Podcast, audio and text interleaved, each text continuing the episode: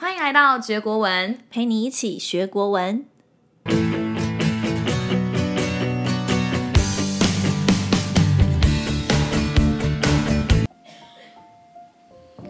Hello， 各位同学，大家好，我是雨霏老师。我们今天来聊一些什么呢？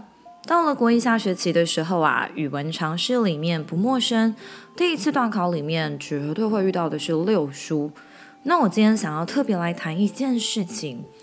有时候我们在聊天说话的时候，常常会说我跟你说，我告诉你，我最喜欢吃什么什么了。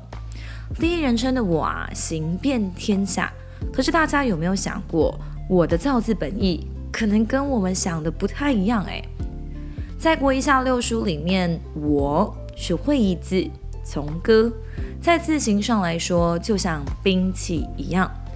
说文解字甚至提到我啊，在古代来说是杀字，而现今我们常说的我的意思每个人都知道啊，第一人称的代词指代的是自己。可是其实在一开始，我的最初含义和今天的自己可是相差108000里。我呢，在古代是一种兵器，大家在写的时候可以注意它右边的戈旁，你会发现它跟砍伐的伐、战争的战，或者是戟这个字词，打打杀杀的字都会被放在同一类里面。这时候你可能会有点好奇说，那我又怎么可以从兵器转为人称代词呢？为什么它又是会意字呢？这就得追溯到它古代典故啦。戈呢，是古代具有代表性的武器，有特别容易激起大家的斗志。比如说，大家如果有去过马祖的话，你可能看过正戈待旦，大丈夫啊，就当能执干戈以卫社稷。何谓干戈？干戈代表的就是兵器，而后我们衍生出来的就是战争，而所谓的社稷指的就是国家。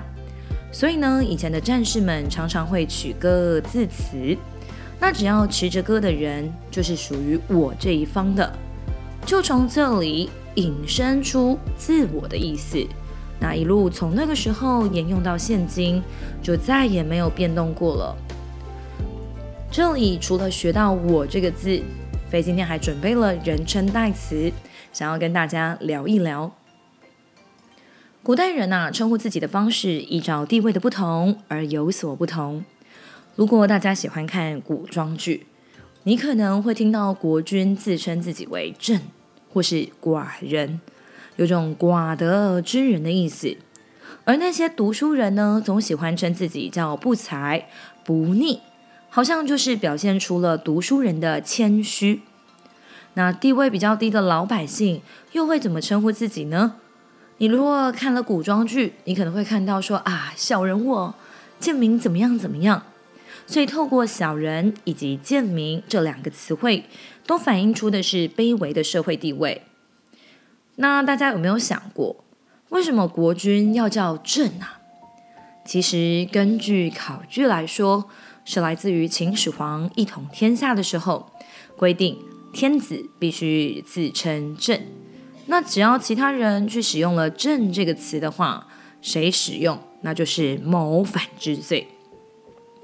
那往下呢，我们也可以发现，其实华人呢非常的谦虚，也喜欢自贬自己的身份，用以抬高对方的地位作用，然后由此也可看出阶级，像是下官、卑职、末将、奴婢、小人、妾这一类的使用方式，其实都可以看出这样子的现象。